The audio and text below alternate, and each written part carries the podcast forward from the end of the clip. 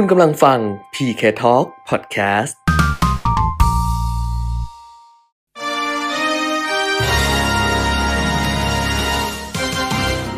รายการเงินทองต้องรู้ โดยขวัญชนกวุฒิกุลและปิยมิตรยอดเมือง สนับสนุนโดย บริษัทบัตรกรุงไทยจำกัดมหาชน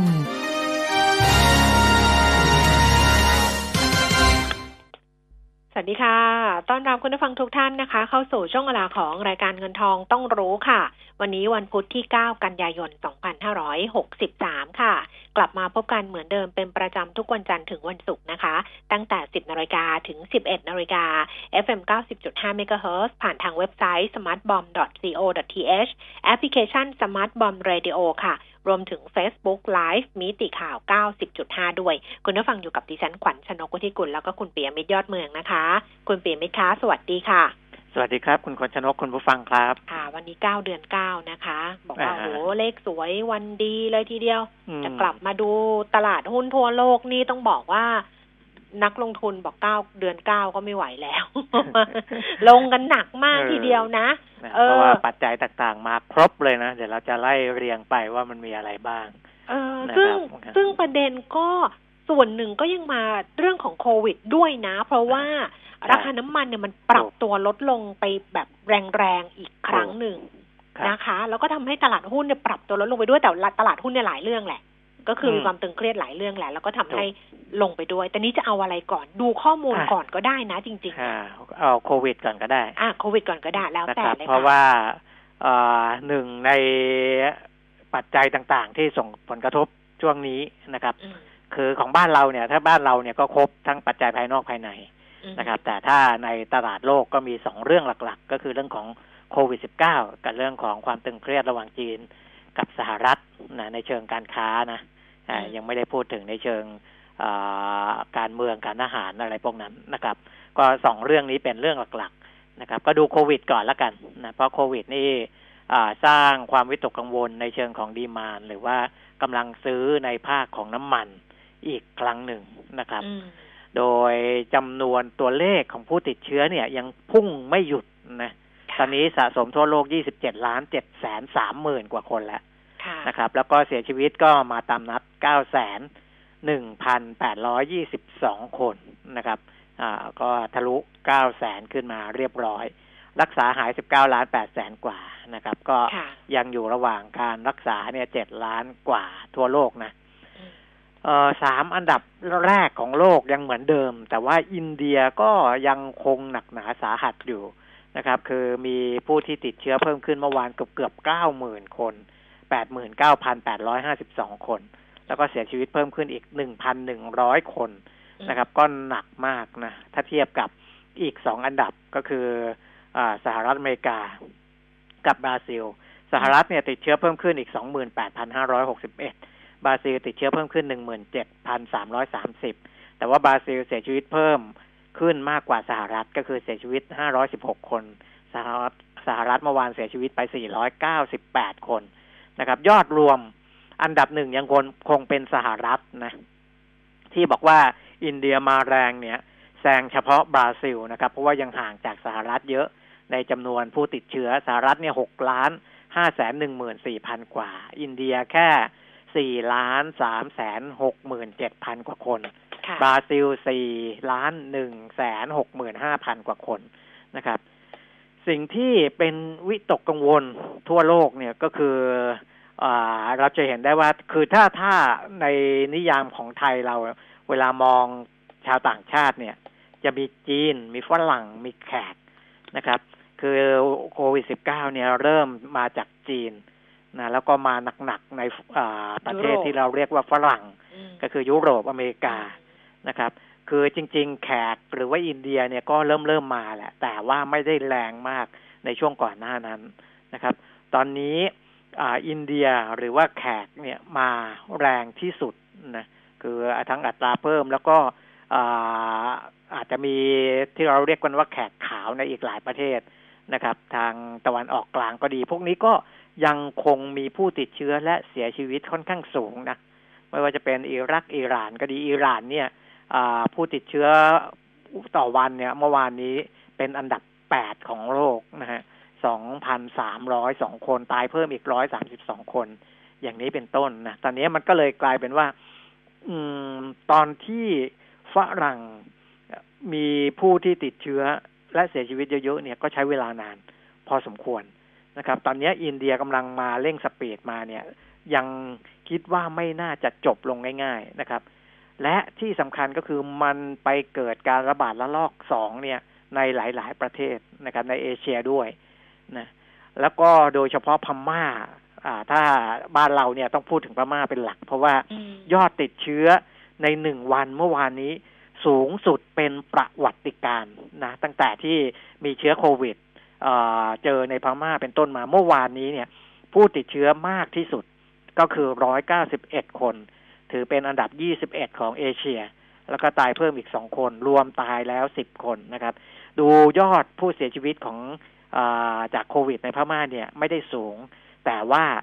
จากการติดเชื้อที่สูงขึ้นอย่างรวดเร็วในช่วงนี้ ก็คิดว่าอาจจะมีผู้เสียชีวิตเพิ่มขึ้นได้นะครับ ตอนนี้พม่ามีผู้ติดเชื้อรวมแล้วหนึ่งพันเจ็ดร้อยกับอีกเก้าคนนะแล้วก็ยังคงมีการระบาดที่รุนแรงอย่างที่บอกว่าอัตราอัตราเร่งเนี่ย ค่อนข้างสูงนะครับ อันนี้คือความวิตกกังวลมาถึงประเทศไทยด้วยนะทำให้เวลาเราจะเปิดพื้นที่นู่นนี่นั่น ก็ไม่ค่อยกล้ากันนะครับ ก็เราเห็นเราก็จะเห็นภาพข่าวที่ทหารตามหรือว่าเจ้าหน้าที่เนี่ย ตามแนวตะเข็บชายแดนเนี่ย ก็จับทุกวันนะคะ จับคนพม่าที่ลักลอบเข้ามาทางฝั่งไทยเนี่ย มีทุกวันแหละ แล้วพอจับเข้ามาแล้วเนี่ย คือตอนจับเราก็จะเห็นเขาใส่หน้ากากมาใช่ไหมทหารเราก็จะต้องไปเปลี่ยน เอาหน้ากากเขาว่าออกไป แล้วก็มาเปลี่ยนเป็นหน้ากากหน้ากากเอออนามัยอันใหม่ ซึ่งแบบว่าเพราะแล้วก็ทุกคนก็จะต้องแบบว่าใช้เจลแอลกอฮอล์ใช้อะไรอย่างเงี้ยก่อนที่จะส่ง แล้วก็ผลักดันให้กลับเนี่ยนะส่งกลับ หรือว่ามีวิธีการกระบวนการอะไรของเขาเนี่ย แต่ว่าอันเนี้ยคือ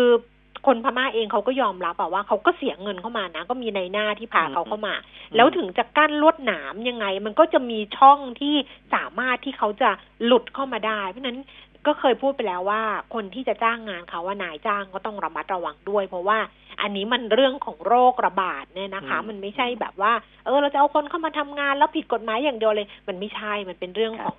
ของความปลอดภัยในชีวิตพวกเราด้วยเพราะนั้นก็ ต้องต้องช่วยช่วยกันก็แล้วกันนะคะ อันเนี้ยพอมันมีการระบาดเพิ่มมากขึ้นเนี่ยค่ะคุณเปียมนี้มันก็เลยทำให้เอ่อเรื่องของการเดินทางนี่คงจะตัดออกไปเลยทีเดียวเขาบอกประเด็นนี้แหละทำให้ราคาน้ำมันเนี่ย ปรับตัวลดลงคือไปกดดัน แล้วก็ทำให้ราคาน้ำมัน ปรับตัวลดลงแรงเลยทีเดียวนะคะเบรนท์เนี่ยเหลือสามสิบเก้าเหรียญห้าสิบสี่เซนต่อบาร์เรลลดลงไป 24 เซนนะคะ จริงๆ ก็ลดมาตั้งแต่เมื่อวานแล้วล่ะ แล้วเวสเท็กซัสเนี่ยลงไป 6เปอร์เซ็นเลย 2 เหรียญ 50 เซนไปอยู่ที่ 36 เหรียญ 53 เซนค่ะ ดูใบ39 เหรียญ 74 เซน ลงไป 2 เหรียญ 83 เซน นี่คือการปรับตัวลดลงต่ำกว่าระดับ 40 เหรียญ อีกครั้งหนึ่งของราคาน้ำมันดิบนะคะ เพราะฉะนั้นก็น่าจะปรับราคาลดลงได้นะ ในบ้านเราขายปลีก คือถ้าดูจากกราฟเนี่ยราคาลดลงเป็นเส้นดิ่งเนี่ยตั้งแต่ต้นเดือนเลยตั้งแต่วันที่หนึ่งกันยานะคือคืออตอนนั้นเนี่ย ถ้าเวสเท็กซัสเนี่ยยังอยู่ที่ประมาณเกือบเกือบสี่สิบสามเหรียญนะแล้วก็เนี่ยค่อยๆ ลงมาเรื่อยๆ จนสามสิบหกเหรียญกว่าเนี่ยนะครับ เพราะฉะนั้นราคาน้ำมันดิบบ้านเราอ่าแน่นอนนะคะน้ำมันสำเร็จรูปบ้านเราคงต้องลงสำเร็จรูปบ้านเราเนี่ยยังไงก็ต้องปรับอีกรอบหนึ่งเออวันนี้ควรจะปรับลงได้แล้วเมื่อวานดีเซล เมื่อวานเขาประกาศลงดีเซลมีผลวันนี้ แต่ว่าตอนนี้น่าจะทุกกลุ่มผลิตภัณฑ์ที่ ควรจะปรับตัวลดลง อ้าวราคาน้ำมันลง ตลาดหุ้นก็ปรับตัวลดลงค่ะ เมื่อคืนนี้นะคะ ตลาดหุ้นที่นิวยอร์กดัชนีอุตสาหกรรมดาวโจนส์เนี่ย ลดลงไป 632จุด2.25เปอร์เซ็นต์ NASDAQ ลงไป 465จุด4.1เปอร์เซ็นตนะคะ แล้วก็ NAS อ๋อแล้วก็ S&P 500 ลงไป 95จุด2.78เปอร์เซ็น ลงหนักเลยทีเดียว ลอนดอนฟุตซี่ร้อยลงไป 7.10 จุดค่ะ CAC 40 ตลาดหุ้นปารีสฝรั่งเศสลงไป 80 จุดนะคะ 1.59%ดัคฟังเฟิร์ตเยอรมนีลดลง 131.1%ค่ะ ในเอเชียเช้าวันนี้ก็แดงเถือกไปหมดเลยนะคะ ตลาดหุ้นโตเกียวนิเกอีลดลง 365 จุด 1.5%ค่ะ อยู่ที่ 22,908 จุดหังเส็งฮ่องกงลงไป 272 จุด1%อยู่ที่ 24,354 จุด ตลาดหุ้นเซี่ยงไฮ้เดัชนีคอมโพสิตลงไป1%ค่ะ 42 จุดที่ลดลงนะคะ อยู่ที่ 3,273 จุด ก็ย้อนกลับมาดูความเคลื่อนไหวของตลาดหุ้นบ้านเรา ซึ่งเมื่อวานนี้ดัชนีราคาหุ้นเนี่ยก็ลดลงต่ำกว่าระดับ 1,300 จุดนะ พอลดลงไป 18 จุด ในช่วงปลายตลาดเช้านี้เนี่ยต่ำสุดลงไป 1,276 จุดค่ะ แล้วก็สูงสุด 1,282 จุด ล่าสุด 10นาฬิกา17 นาทีดัชนี 1,282.09 จุด ลดลง 11.71 จุด 0.9เปอร์เซ็นต์มูลค่าการซื้อขาย 8,000 ล้านนะคะ SET50 824.47 จุด ลงไป 8.44 จุด มูลค่าการซื้อขาย 3,820 ล้านบาทค่ะ หุ้นที่ซื้อขายสูงสุดอันดับที่หนึ่งเป็นหุ้นของสีตังโกรฟนะคะ ราคา 72 บาท 25 สตางค์เพิ่มขึ้น 2 บาทค่ะ ปตท ร่วงลงมา 50 สตางค์นะคะ อยู่ที่ 34 บาท 50สอพอ81 บาท 75 ลดลง 3 บาท 75 สตางค์แบม 21 บาท 30 ลงไป 30สตางค์ค่ะ AOT 57 บาท 25สตางค์ลดลง 1 บาท CPO 62 บาท 25สตางค์ลงไป 50สตางค์มิน22 บาท 10สตางค์ลดลง 40สตางค์ปูนซีเมนไทย 367 บาท ลดลง 1 บาท PTTGC 43 บาท ลงไป 1 บาท และ CPF ค่ะ 29 บาท 50 ลดลง 25สตางค์นะคะสำหรับคุณผู้ฟังที่จะฝากคำถามถึงนักวิเคราะห์ ในช่วงที่สองวันนี้จะเป็นคุณชาญชัย พันธาธนากิจนะคะ จากบริษัทหลักทรัพย์เอเชียพลัสค่ะ ใครจะฝากคำถามถึงคุณชันชัยก็โทรศัพท์ 023115696 Facebook ขวัญชนกุธิกุลแฟนเพจแล้วก็ Line at PK Talk นะคะ ส่งคำถามเข้ามาได้ทั้ง 3 ช่องทาง ช่วงที่ 2 คุยกับคุณชานชัย ราคาทองคำ1,669 เหรียญต่อออนนะคะ อ้าเดี๋ยวนะ หนึ่งขออภัยนอนหนึ่งพันหกได้ไงหนึ่งพันเก้าร้อยยี่สิบแปดเหรียญเออหนึ่งพันเก้าร้อยี่สิบแปดเหรียญต่อออนค่ะ ทอนออกมาแล้วสองหมื่นแปดพันห้าร้อยห้าสิบสองหมื่นแปดพันหกร้อยห้าสิบบาทค่ะอะครบถ้วนแล้วอ่านะก็สรุปอีกทีว่าสิ่งที่ส่งผลกระทบนะครับ ก็คือโควิด เนี่ยที่เป็นการระบาดระลอกสองใน หลายประเทศก็เลยทำให้เกิดเราจะเรียกว่าล็อกดาวน์แต่จริง ๆ มันก็ไม่ถึงกับล็อกดาวน์เหมือนเหมือนรอบแรกนะ ก็คือมีการเปิดปิดพื้นที่มากขึ้นอะไรต่ออะไรเนี่ยนะครับ ก็เลยทำให้ส่งผลกระทบกับเรื่องของดีมานในเชิงของพลังงานด้วยนะครับ ก็ไปกระทบกับราคาน้ำมัน อย่างที่เราเห็นกระทบกับราคาน้ำมัน แล้วมันก็ไปกระทบกับหุ้นที่เกี่ยวข้องกับน้ำมันนะครับ ส่วนหุ้นทางด้านเทคโนโลยีเนี่ยที่ก่อนหน้านี้ขึ้นไปแรงแรงแล้วก็เร็ว ก็ถูกเทขายทำกำไรออกมา เพราะว่าเนื่องจากว่าความวิตกกังวลในเรื่องของเศรษฐกิจในแต่ละประเทศด้วยนะ เนื่องจากว่าการระบาดของโควิด เนี่ยถ้าถ้ามันเปิดเศรษฐกิจได้เร็ว คลายล็อกแบบเต็มรูปแบบได้เร็ว เศรษฐกิจก็จะฟื้นเร็ว แต่ตอนนี้ทุกประเทศเห็นตรงกันหมดแล้วว่า มันไม่ใช่ไม่ได้เป็นแบบนั้นนะมันไม่ไม่สามารถที่จะเปิดได้เร็ว ขนาดนั้นถึงแม้ว่าหลาย ๆ ประเทศจะไม่ได้ปิดล็อกอย่างอินเดียเนี่ยนะครับ ถึงเขาติดเชื้อเยอะ แต่เขาใช้วิธีว่าเขาไม่ปิดล็อก เพราะว่าเขาต้องการไม่ไม่ไม่อยากให้เศรษฐกิจชะงักงานก็ก็ตามก็เห็นเขาเปิดทัชมาฮาลล่าสุดแล้วบอกว่าจะมีคนไปเที่ยวหรือเปล่าอ่าฮะก็ก็เขาเขามองในเรื่องเศรษฐกิจมาก่อนนะครับ แต่ถึงกระนั้นก็ยังเชื่อว่าจะไม่ทำให้เศรษฐกิจเนี่ยฟื้นตัวได้เร็วเท่าไหร่นักนะครับ และยิ่งมาเจอเรื่องของอสหรัฐกับจีนนะประธานาธิบดีโดนัลด์ทรัมป์เนี่ย ประทรัมป์ก็แถลงข่าวใช่ไหมคะก็ในเชิงของการหาเสียงเนี่ยทรัมป์ยังใช้นโยบายเดิมนะคืออเมริกามาก่อนนะครับ เพราะฉะนั้นประเทศคู่แข่งหลัก ๆ ของอเมริกาหรือว่า เป็นทั้งคู่แข่งแล้วก็คู่ค้าด้วยอืมนะก็คือจีนนั่นแหละ แต่ว่าจุดยืนของประธานาธิบดีโดนัลด์ทรัมป์เนี่ยชัดเจนว่าอเมริกาจะลดการพึ่งพาจีนไปเรื่อยๆนะจนถึงจุดหนึ่งเนี่ยอ่าจีนจะไม่ได้มีความสำคัญเชิงการค้ากับสหรัฐอืมนะเพราะฉะนั้นมันก็สะท้อนว่าความสัมพันธ์ระหว่างจีนกับสหรัฐก็ดูจะอ่า จะไม่จะไม่ไม่ไม่ค่อยดีเท่าไหร่เออเช่นอืมอืมถ้าบริษัทอเมริกันอยากจะไปย้ายฐานการผลิตจากอเมริกาไปจีน เพราะเหตุผลอะไรก็ตามเนี่ยนะ คุณจะต้องเจอภาษีหนักเลยอืมอะไรอย่างเงี้ยนะ เวลาเอาสินค้าที่ผลิตนอกประเทศไปเช่นผลิตในจีนแล้วกลับเข้ามาในอเมริกาเนี่ย จะเจอภาษีหนัก ในขณะที่ถ้าคุณยังคงยึดถือตั้งกำตั้งฐานการผลิตในอเมริกา คุณจะได้รับสิทธิภาษีอย่างมหาศาลอย่างนี้เป็นต้นอืมนะคือเขาจะทำให้เห็นชัดเจนเลยว่าอ่าไม่สนับสนุนในแง่ของการให้จีนเนี่ยมาได้เปรียบทางการค้า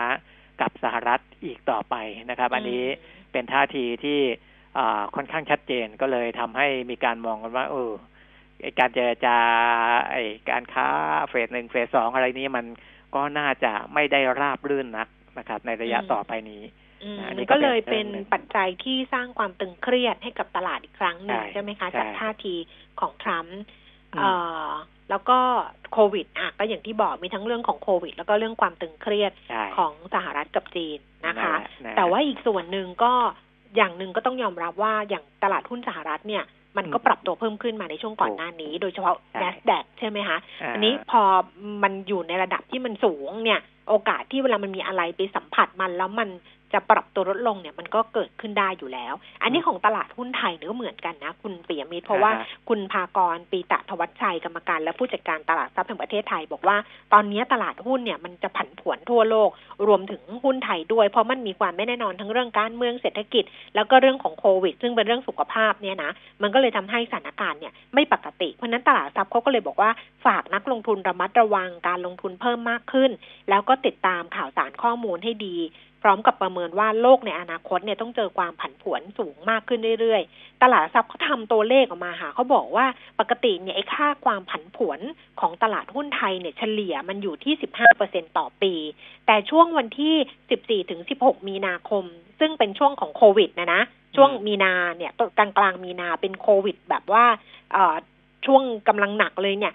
ไอ้ความผันผวนเนี่ยมันเด้งขึ้นไปหนึ่งร้อยถึงสองร้อยเปอร์เซ็นต่อปี หลังจากนั้นก็ลดลงมา แต่มันก็ยังอยู่ในระดับยี่สิบถึงสามสิบเปอร์เซ็นในอย่างต่อเนื่อง ในเดือนกรกฎาแล้วก็สิงหาจากเดิมสิบห้าเปอร์เซ็นลงมาโควิดเนี่ยร้อยถึงสองร้อยแต่พอหลังโควิดที่มันซาไปบ้างแล้วเนี่ยนะ เราคลายล็อกดาวน์แล้วเนี่ยความผันผวนอยู่ที่ยี่สิบถึงสามสิบเปอร์เซ็นก็ต้องดูว่าหลังจากนี้เนี่ยความผันผวนจะลดลงไหมแต่ก็มองว่า จะต้องรองรับกับความผันผวนที่จะเกิดขึ้นในระยะข้างหน้าด้วย ตลาดเขาก็มีมาตรการของเขาอะค่ะเขาก็มีเครื่องมือแต่ว่าเขาก็ฝากเตือนนักลงทุนว่ามันจะผันผวนมากมากมากกว่าปกตินะสำหรับครับตลาดหุ้นในช่วงนี้ เนี่ยอ่าเขาพูดถึงเรื่องเนี้ย อืมแล้วของบ้านเราเนี่ยมันมันก็ยังต้องอ่าเกาะติด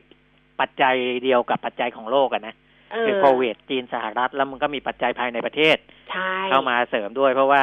19 กันยายนค่ะนะที่จะมีการนัดชุมนุมอะไรกันเนี่ยนะครับอืมว่าว่ามันจะอ่ามีอะไรที่ คือจะซีเรียสไหมต้องใช้คำอย่างนี้ คือเราจะใช้คำก็พยายามหาคำมาใช้นะว่า เฮ้ย มันจะรุนแรงมันจะขยายผลมันจะอะไรไหมก็ สรุปแล้วว่าใช้คำว่าซีเรียสอะมันมันฟังดูแล้วว่าเออมันเข้าใจที่สุดว่าการชุมนุมมันจะซีเรียสไหมอืมถ้ามันไม่ซีเรียสมันก็เอามันก็โอเคอยู่ในวิสัยอ่าอันนี้พูดถึงตลาดหุ้นนะพูดถึงตลาดหุ้นใช่แต่ถ้าเกิดว่ามันซีเรียสมาก ๆ ขึ้นมามันก็ต้องมีผลอยู่แล้วนะอ่าฮะแต่ที่ดิฉันกำลังจะบอกเนี่ยดิฉันอ่านที่คุณพากรพูดครับเอ่อเรื่องของภาพรวมของตลาดหุ้นว่ามันมีความผันผวน มันมีความเบี่ยงเบนมันมีอะไรอย่างเงี้ยดิฉันก็เลยนึกได้ว่า สมาชิกไลน์แอด PK Talk ค่ะ ฟังชัดๆเลยนะคะ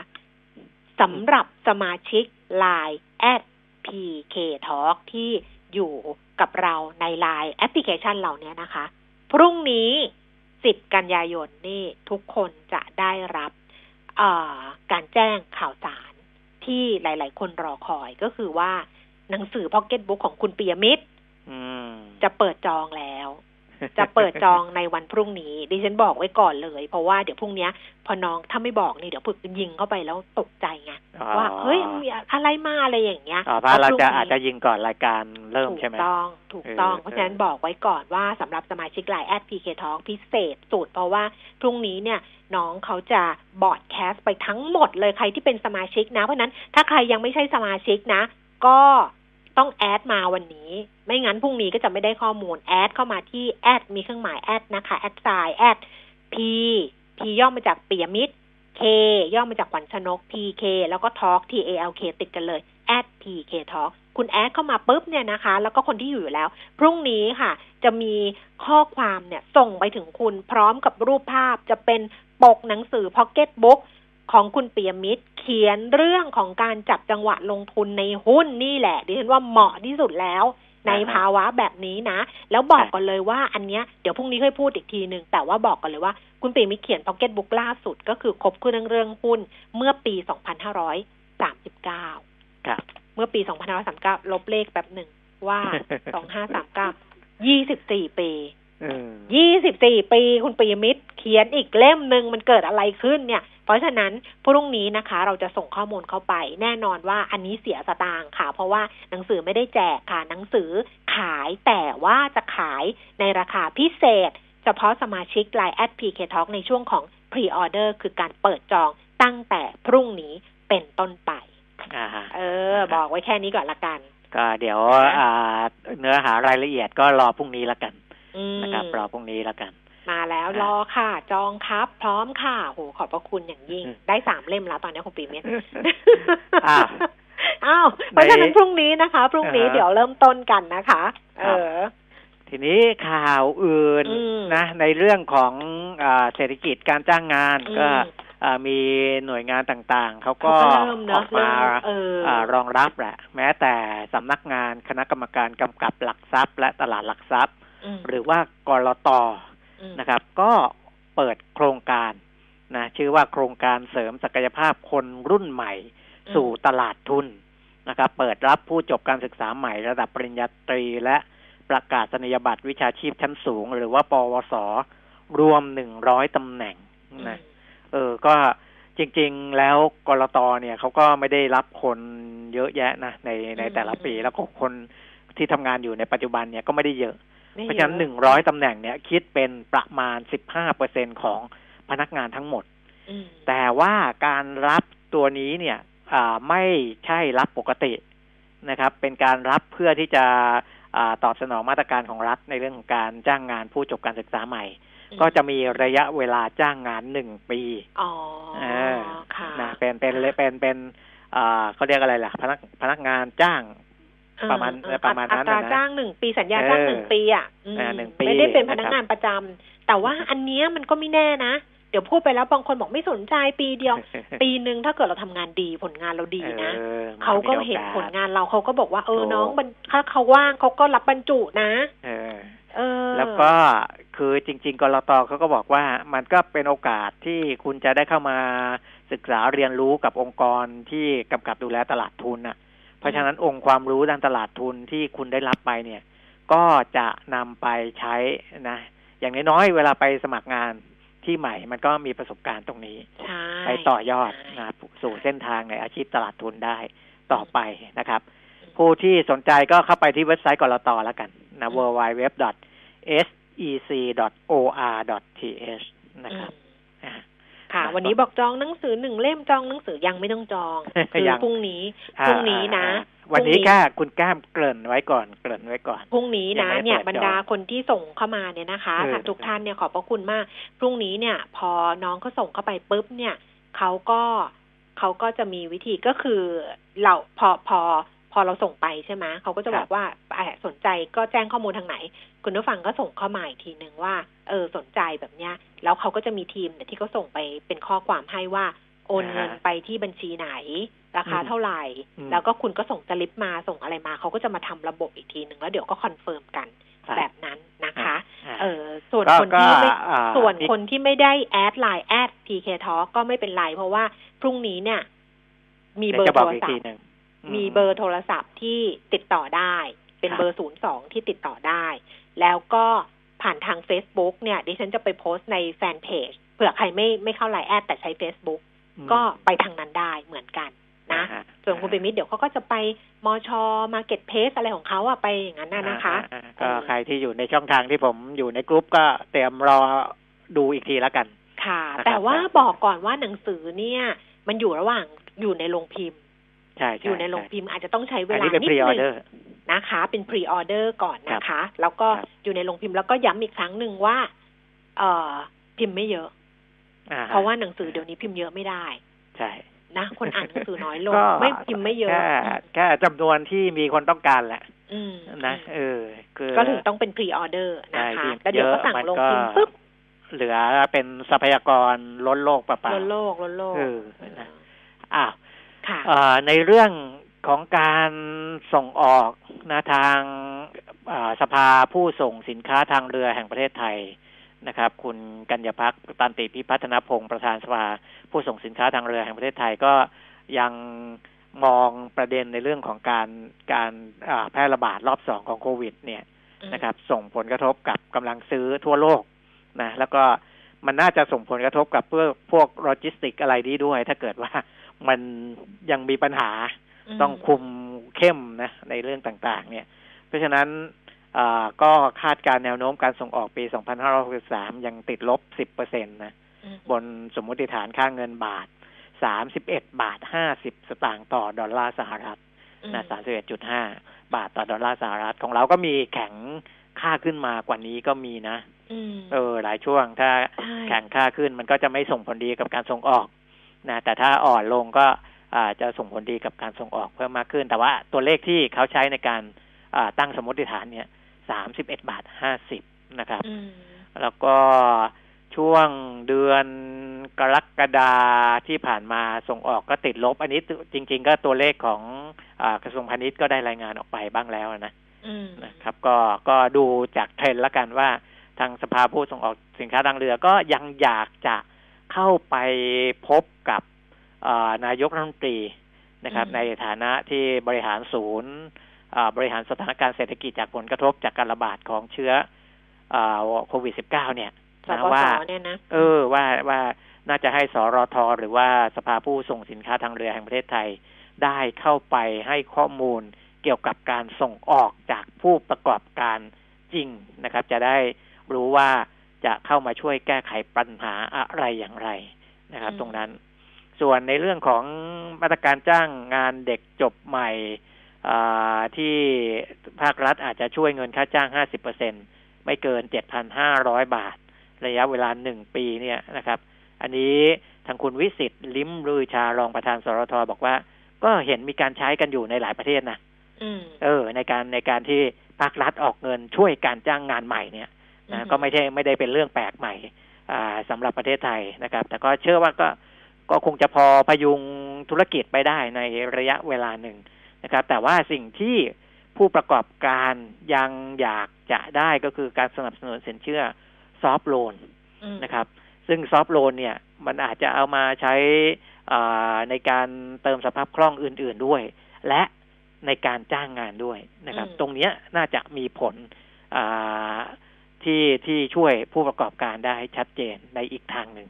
นะครับค่ะอ่าค่ะอันนี้ก็แต่แต่พูดถึงว่ามันก็มีความเห็นเหมือนกันนะคือไม่ได้มีความเห็นหรอกครับมีมีมีการตั้งข้อสังเกตว่า เอ๊ะเงินบาทมันแข็งค่าคือ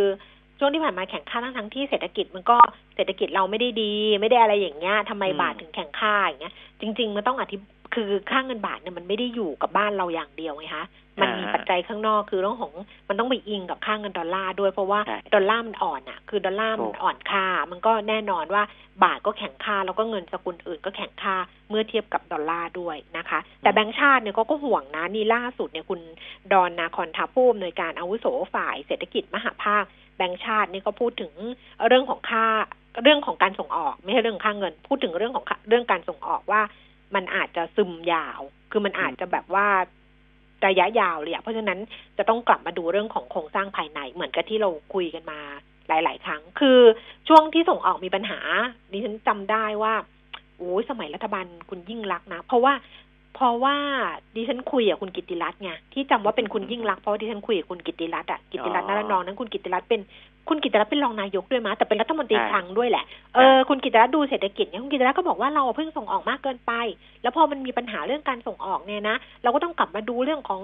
กัดโครงสร้างใช่ไหมปัญหาเชิงโครงสร้างอย่างเงี้ย เราต้องมาปรับโครงสร้างข้างในต้องมาดูเรื่องของภาคการผลิตดูเรื่องอะไร แต่หลังจากนั้นมาเนี่ยส่งออกเราดีดีดีดีคือกลับมาดีเนี่ย เราก็ลืมเรื่องนี้ไปเลยอืม แล้วพอตอนนี้ก็กลับมาพูดเรื่องนี้ใหม่อีกรอบหนึ่งเพราะว่าอ่าฮะมันเริ่มที่จะมีปัญหา เนี่ยมันก็เป็นแบบเนี้ยคุณเปรมิตรใช่มันก็จะใช่วนๆอยู่อย่างเงี้ยนะคะ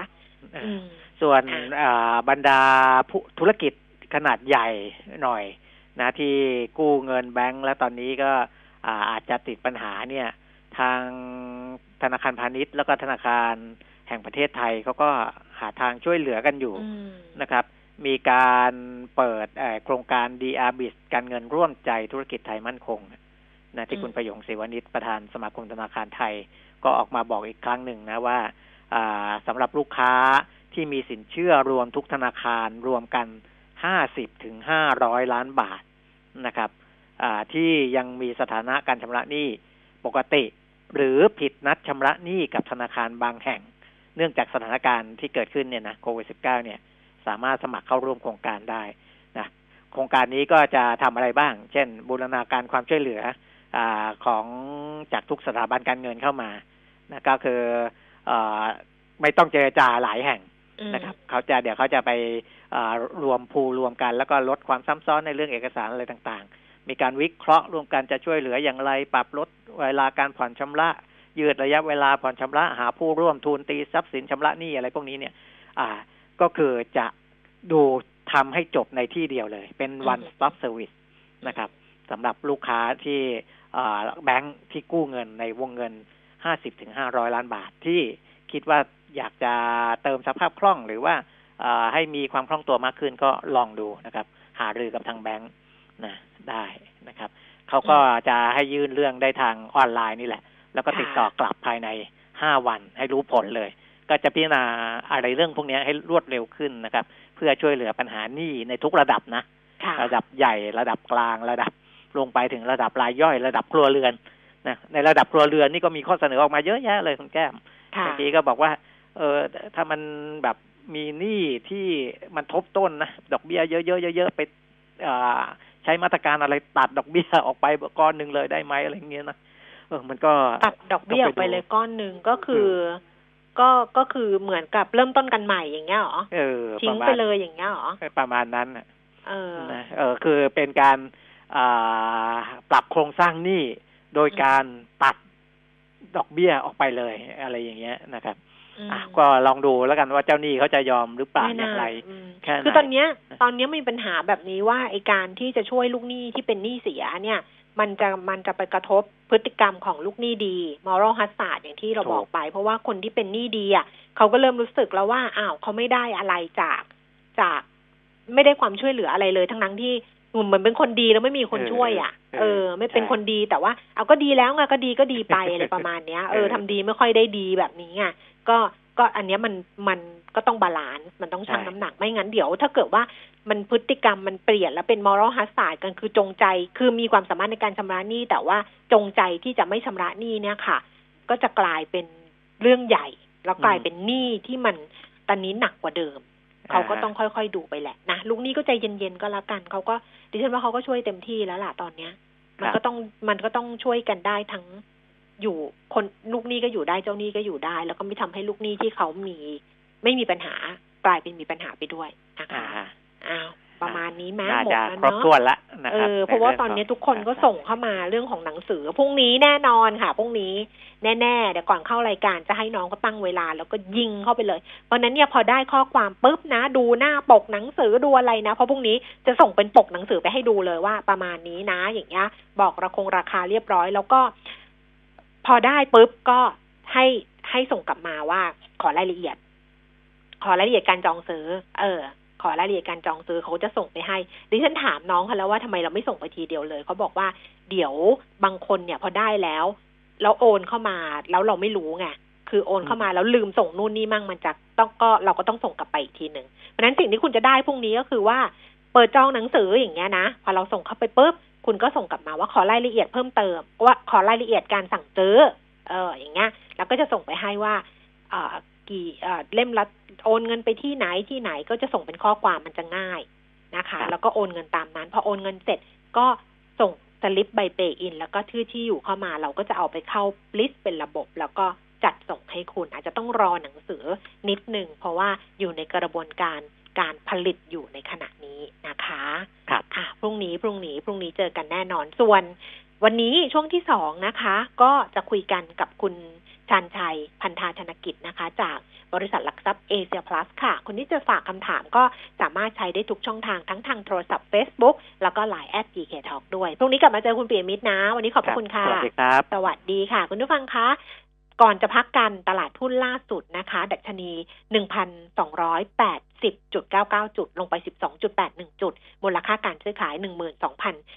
12,370 ล้านบาท เดี๋ยวมาคุยกันค่ะว่าตลาดหุ้นทิศทางจะเป็นยังไงต่อไป ตอนนี้เราพักกันครู่หนึ่งค่ะ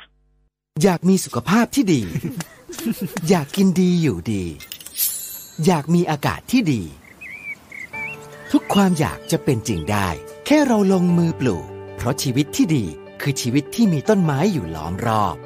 ปลูกแล้วแชร์ เพื่อส่งต่อแรงบันดาลใจสู่อนาคตที่เป็นจริง มาร่วมปลูกเพื่อเปลี่ยนไปพร้อมกัน ปลูกที่ใจเปลี่ยนเพื่อเมือง ปตทสารพลังสู่ความยั่งยืน ลื่นไม่มีสะดุดทำความสะอาดทุกคราบสนิม ช่วยหล่อลื่นชิ้นส่วนที่ฝืด เช่นกรอน บานพับประตู ไล่ความชื้นที่เกิดจากน้ำ ช่วยป้องกันการเกิดสนิม สเปรย์อเนกประสงค์ฟิกซ์วันกระป๋องสีเหลือง ตัวช่วยในการดูแลอุปกรณ์ของคุณ ด้วยคุณสมบัติการแทรกซึมที่ดี จึงใช้ในงานหล่อลื่นภายนอกได้ทุกประเภท ทั้งอุปกรณ์ในบ้าน อุปกรณ์ในโรงงาน และเครื่องจักรทั่วไป ไม่ว่าจะอีกกี่ปัญหาของการหล่อลื่นสเปรย์อเนกประสงค์ฟิกซ์วันก็เอาอยู่สเปรย์อเนกประสงค์ฟิกซ์วันมีจำหน่ายแล้วที่เดอะมอลล์ทุกสาขาและศูนย์บริการเวนลอยทั่วประเทศสเปรย์อเนกประสงค์ฟิกซ์วันจากเวนลอย เวนลอย ลื่นเหลือล้น ทนเหลือหลาย เจาะลึกข่าวเด่น วิเคราะห์เรื่องดัง พร้อมกรุยทางการค้า การลงทุน ตลาดอาเซียนและทั่วโลก ในแง่มุมที่คุณไม่รู้มาก่อน กับผู้เชี่ยวชาญตัวจริง อดุลโชตนิสากร ทุกวันจันทร์ถึงศุกร์เวลา9โมง45ถึง 10 โมง ในรายการ Global ASEAN ทางมิติข่าว 90.5 Smart News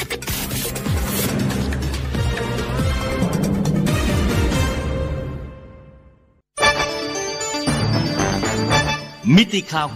90.5 สะท้อนทุกเรียมมุมของความจริง สนับสนุนโดย น้ำมันเครื่องเวลลอย ลื่นเหลือล้น ทนเหลือหลาย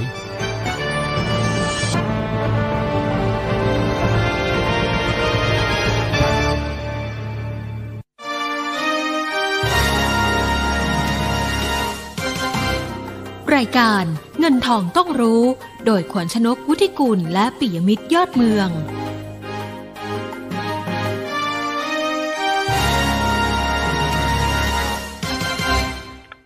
10นาฬิกา45 นาทีค่ะ ช่วงที่สองของเงินทองต้องรู้นะคะ เดี๋ยวช่วงนี้ก่อนที่เราจะคุยกันกับนักวิเคราะห์นะคะ คือคุณชันชัยพันธาธนกิจจากเอเ a พลัสนี่ไปดูความเคลื่อนไหวของตลาดหุ้นไทย นิดนึงก่อนค่ะ ดัชนีราคาหุ้น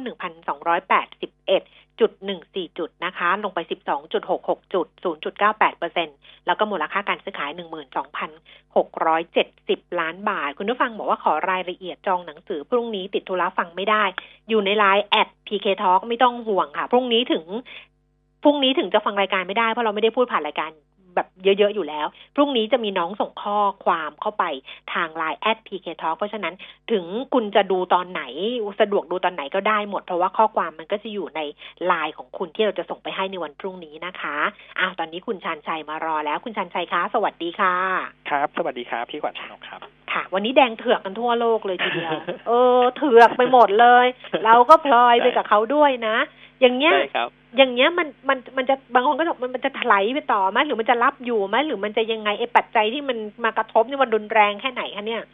ครับคือผมว่ามองมองไปทีละปัจจัยดีกว่านะฮะก็ถ้ามองมองในแง่ของประเด็นต่างประเทศวันนี้นะครับอ่าต้องบอกว่าประเด็นลบหมดเลยนะครับพี่ขวัญชนกคือหนึ่งก็คือที่เราเห็นก็คือในส่วนของตลาดหุ้นสหรัฐเนี่ยนะครับภาพก็เป็นการโดนเทคโปรฟิตลงมานะครับโดยเฉพาะในส่วนของพวกดัชนี NASDAQ เนี่ยที่เป็นหุ้นในกลุ่มเทค นะครับ ก็ปรับลดลงแรงเลยนะครับประมาณสัก 4.1%ได้นะครับสาเหตุหลักๆ ผมว่ามองว่ามี 2 ประเด็นนะครับนั่นก็คือ 1 ก็คือเขาขึ้นไปเยอะ แล้วเขาโดนเทคโปรฟิตนะครับกับ2เนี่ยนะครับนั่นก็คือความตึงเครียดนะครับในส่วนของประเด็นเทควอร์เนี่ยนะครับที่มันดูสูงขึ้นนะครับระหว่างสหรัฐกับจีนเนี่ยนะครับหลังจากสหรัฐเมื่อเขากำลังพิจารณานะครับที่จะแบ็กลิสต์นะครับบริษัทในกลุ่มบริษัทเซมิคอนดักเตอร์ในจีนเพิ่มเติมนะครับขณะที่ ประเด็นที่สองนะครับ ก็คือในส่วนของตัวราคาน้ำมันดิบนะครับ ราคาน้ำมันดิบนี่เมื่อคืนต้องบอกว่าลงไปค่อนข้างที่จะเร็วมากนะครับ วันเดียวเนี่ยเจ็ดเปอร์เซ็นต์ได้นะครับ ก็โดนกดดันเนี่ยมาจากทั้งฝั่ง supply เลยนะฮะ supply เนี่ยก็คือหลังจากที่ตัวพายุในฝั่งสหรัฐเนี่ยนะครับ มันอ่อนกำลังนะครับ พวกผู้ผลิตเขาเนี่ยก็เริ่มทยอยกลับมาละนะครับ ขณะที่อีกฝั่งหนึ่งก็คือฝั่งขาของดิมานนะครับ ขาของดิมานเนี่ยนะฮะดูเหมือนว่าทางซาอุ นะครับ เมื่อช่วงต้นสัปดาห์นะครับเขามีการปรับลดนะครับ ตัวราคาขายยังเป็นทางการนะครับให้กับตัวลูกค้าในกลุ่มประเทศเอเชียนะครับ ซึ่งตรงส่วนนี้มันก็สะท้อนส่วนหนึ่งนะครับ ว่าเขาคงมองว่าดีมานนะครับของฝั่งเอเชียเนี่ยคงคงไม่ได้เร่งตัวมากนะครับ เพราะว่า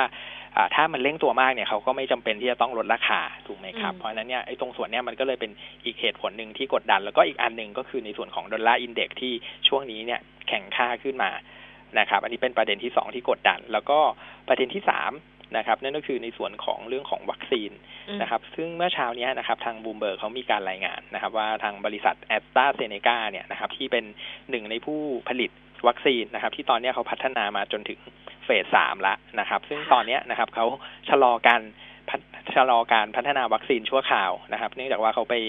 ตรวจพบอาการผู้ป่วยนะครับ ที่ไปทดสอบเนี่ยแล้วเหมือนกับยังไม่สามารถที่จะหาอธิบาย นะครับ อธิบายเหตุได้นะครับ ว่าอาการเนี่ยมันมันเป็นมันเป็นรายละเอียดมันเป็นยังไงบ้างนะครับทำให้เขาจำเป็นต้องชะลอนะครับ ซึ่งตรงส่วนนี้มันอาจจะทำให้ในเรื่องของมูดนะครับ ในช่วงก่อนหน้าเนี่ยนะครับ ที่ผมว่าหลายฝ่ายเนี่ยก็คาดว่า ทางผู้ผลิตวัคซีนเนี่ยคงจะทำได้ค่อนข้างที่จะเร่งแล้วก็เร็วขึ้นนะครับ ซึ่งพอมันเป็นแบบนี้มันเกิดเห็นภาพมีบริษัทหนึ่งสะดุด ตรงนี้มันอาจจะทำให้มูดตรงนี้มันอาจจะสะดุดลงไปได้นะครับ มันเลยทำให้ตรงนี้มันเป็นเซนติเมนต์เชิงลบช่วงสั้นนะครับ ซึ่งถ้าจะมาดูเนี่ยอันนี้เป็นสามประเด็นหลักที่กดดันนะครับ คือประเด็นแรกเนี่ยคือส่วนของตลาดหุ้นสหรัฐนะครับคือผมว่าอพอตลาดหุ้นสหรัฐลงเนี่ยแน่นอนว่ามันเป็นในแง่ของเซนติเมนต์เชิงลบนะครับกับในส่วนของภาพสินทรัพย์เสี่ยงในภาพรวม นะครับ ที่มันปรับลดลงมานะครับ แต่ว่าไอ้ตรงส่วนเนี้ยนะครับ คือผมผมอยากจะไม่อยากให้น้ำหนักตรงนี้เยอะนะครับ เพราะว่าจากที่เราลองไปทำสถิติดูนะครับ มองในแง่ของ correlation ในช่วงหลังนะครับ ก็คือความสัมพันธ์ของตลาดหุ้นบ้านเรากับ กับตัวตลาดหุ้นสหรัฐเนี่ยนะครับ คือทิศทางมันมันไม่ได้ไปในทางเดียวกันเนี่ย มีนัยสำคัญเหมือนในอดีตมากนัก นะครับ โดยถ้าเราไปวัดในเชิงของ correlation เนี่ยมันอยู่ประมาณสักยี่อ่าศูนย์จุดสองถึงศูนย์จุดสามเอง ซึ่งต้องบอกว่าไม่ไม่ได้มีนัยสำคัญนะฮะคือบ้านเขาเนี่ยหลัก ๆ มันมันโดนเทลพอฟิตเพราะว่าเขาขึ้นมาแรงนะครับ แต่ประเด็นที่สองเนี่ยผมว่าอันนี้เริ่มต้องเริ่มให้น้ำหนักนะครับนั่นก็คือในส่วนของทิศทางราคาน้ำมันดิบนะครับ เพราะว่าในส่วนของทิศทางราคาน้ำมันดิบเนี่ยถ้ามันปรับลงแน่นอนก็คือหุ้นในกลุ่มพลังงานบ้านเราเนี่ยนะครับ มันจะกระทบ นะครับเพราะว่าน้ำมันหุ้นในกลุ่มพลังงานบ้านเราเนี่ยมันคิดเป็นสัดส่วนเนี่ยประมาณสัก 21เปอร์เซ็นได้นะครับ ถ้าราคาน้ำมันลงต่อเรื่อยๆเนี่ยอันนี้มันจะกดดันหนักได้นะครับ ซึ่งตรงส่วนนี้ก็ต้องในระยะนี้ผมว่ามันคงจะต้องเห็นการพักฐานสักหน่อยนะครับ เพราะว่าช่วงก่อนเนี่ยราคาน้ำมันก็ถือว่าฟื้นตัวมาพอสมควร นะครับขณะที่ประเด็นที่สามนะครับประเด็นที่สามตรงส่วนนี้มันจะทำให้แรงกดดันนะครับ ในส่วนของหุ้นในกลุ่มพวกท่องเที่ยวอะไรต่างๆ เนี่ยมันอาจจะชะลอชะลอได้เหมือนกันนะครับ เพราะว่าถ้าเราเห็นเนี่ยในช่วงที่ผ่านมานะครับ หุ้นในกลุ่มท่องเที่ยว แล้วก็หุ้นในกลุ่มขนส่งทางอากาศบางบางบริษัทเนี่ยก็ขึ้นมาค่อนข้างแรงนะครับ เพราะว่าความคาดหวังของกระแสวัคซีนนะครับซึ่งตรงส่วนนี้นะครับพอมันมีอะไรสะดุดลงเนี่ยผมว่ามันอาจจะทำให้เกิดแรงเทคโปรฟิตแล้วก็ทำให้เกิดภาพของการปรับฐานได้เหมือนกัน นะครับอันนี้อันนี้ก็คือเป็นในส่วนของประเด็นต่างประเทศนะครับ ส่วนในประเทศเนี่ยนะครับ ในประเทศตอนนี้ผมว่าโฟกัสหลักเนี่ยอยู่อยู่สองประเด็นนะครับ ประเด็นแรกก็คือในส่วนของประเด็นทางการเมืองนะครับ ว่ามันจะมีพัฒนาการร้อนแรงเป็นอย่างไรนะครับ ซึ่งผมว่าหลายฝ่ายก็คงจับตาวันที่สิบเก้าเดือนเก้าเนี้ย นะครับแล้วก็อีกส่วนหนึ่งเนี่ยก็คือเรื่องของมาตรการนะครับ พยุงเศรษฐกิจของภาครัฐนะครับ ว่าจะมีอะไรออกมาหรือเปล่านะครับ จากเมื่อวานนี้นะครับ การประชุมคอรมอเนี่ยนะครับ ก็ดูเหมือนมาตรการนะครับ อย่างอย่างที่ชื่อคนละครึ่งนะครับ ที่ทางภาครัฐเนี่ยจะช่วยจะช่วยจ่ายนะครับ ให้ให้กับให้กับพวกเราเราเนี่ยแหละถ้าไปลงทะเบียนเนี่ยนะครับ ซึ่งตรงส่วนเนี้ยก็ก็เหมือนกับเหมือนกับให้ ให้ทางคลังเนี่ยไปทำข้อเสนอมาเพิ่มเติมเพราะฉะนั้นเนี่ยดูเหมือนว่ามาตรการมันอาจจะไม่ได้ออกมาเร็วนักนะครับ แล้วก็อีกเรื่องหนึ่งก็คือเรื่องของการเปิดประเทศเนี่ยนะครับ ที่จะให้นักท่องเที่ยวต่างชาติเข้ามาก็ยังไม่ได้เร็วนะครับ เพราะฉะนั้นเนี่ยคือคือโดยรวมเนี่ยนะครับ ประเด็นแวดล้อมตอนนี้มันมันเป็นในทิศทางที่ค่อนข้างลบนะครับ แล้วก็น่าจะทำให้การปรับขึ้นตอนนี้นะครับ มันมันคงเป็นอะไรที่ค่อนข้างที่จะยากพอสมควรใช่มันคงกึกอะ คงจะกึกไปสักพักแล้วก็คงจะหาฐานสักพักนะครับ ค่ะค่ะ ตอนนี้หาฐานสักพักนี่สำหรับตลาดหุ้นแล้วเนี่ย ดูแล้วหุ้นไทยเนี่ยนะคะ แนวรับสำคัญเนี่ยมันอยู่ตรงไหน แล้วก็กลยุทธ์การลงทุนจะยังไงดีครับก็สำหรับสำหรับในในส่วนตัวผมเนี่ยนะครับผมมองแนวแนวรับสำคัญเนี่ยนะครับตรงบริเวณช่วงหนึ่งพันสองร้อยเจ็ดสิบนะครับ ซึ่งตรงนั้นเนี่ยนะครับผมว่าถ้าถ้าลงมาเนี่ยสำหรับนักลงทุนระยะกลางถึงยาวเนี่ยรับได้นะครับ เพราะว่าถ้าถ้าเรามองในแง่คือตัว valuation นะครับของตลาดโดยใช้กำไรปีหน้าเนี่ยนะครับ PE ตรงนั้นเนี่ยมันจะอยู่ประมาณสักโซนสิบสิบเจ็ดเท่าบวกลบนะครับ ซึ่งถ้าถ้าเราปรับปรับมา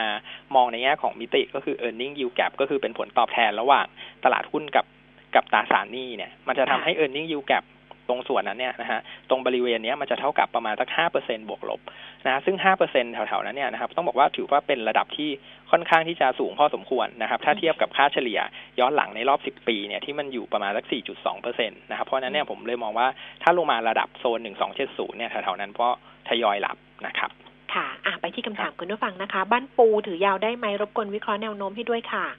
ครับก็ถ้าในส่วนของบ้านปูเนี่ยนะครับตอนนี้เราเรายังไม่ได้ไม่ได้เห็นประเด็นขับเคลื่อนเท่าไหร่นะครับเพราะว่าถ้ามองในแง่ของธุรกิจอ่าอย่างที่เกี่ยวข้องกับพวกคอมมดิตี้เนี่ยนะครับก็คือธุรกิจอย่างถ่านหินกับการธรรมชาติเนี่ยนะครับทิศทางมันมันยังค่อนข้างทรงตัวในระดับต่ำอยู่นะครับขณะที่ธุรกิจอย่างโรงไฟฟ้าของเขาเนี่ยนะครับ ก็ในช่วงไตรมาสสามเนี่ยก็เป็นภาพ low season นะครับเพราะฉะนั้นเนี่ยดูเหมือนว่า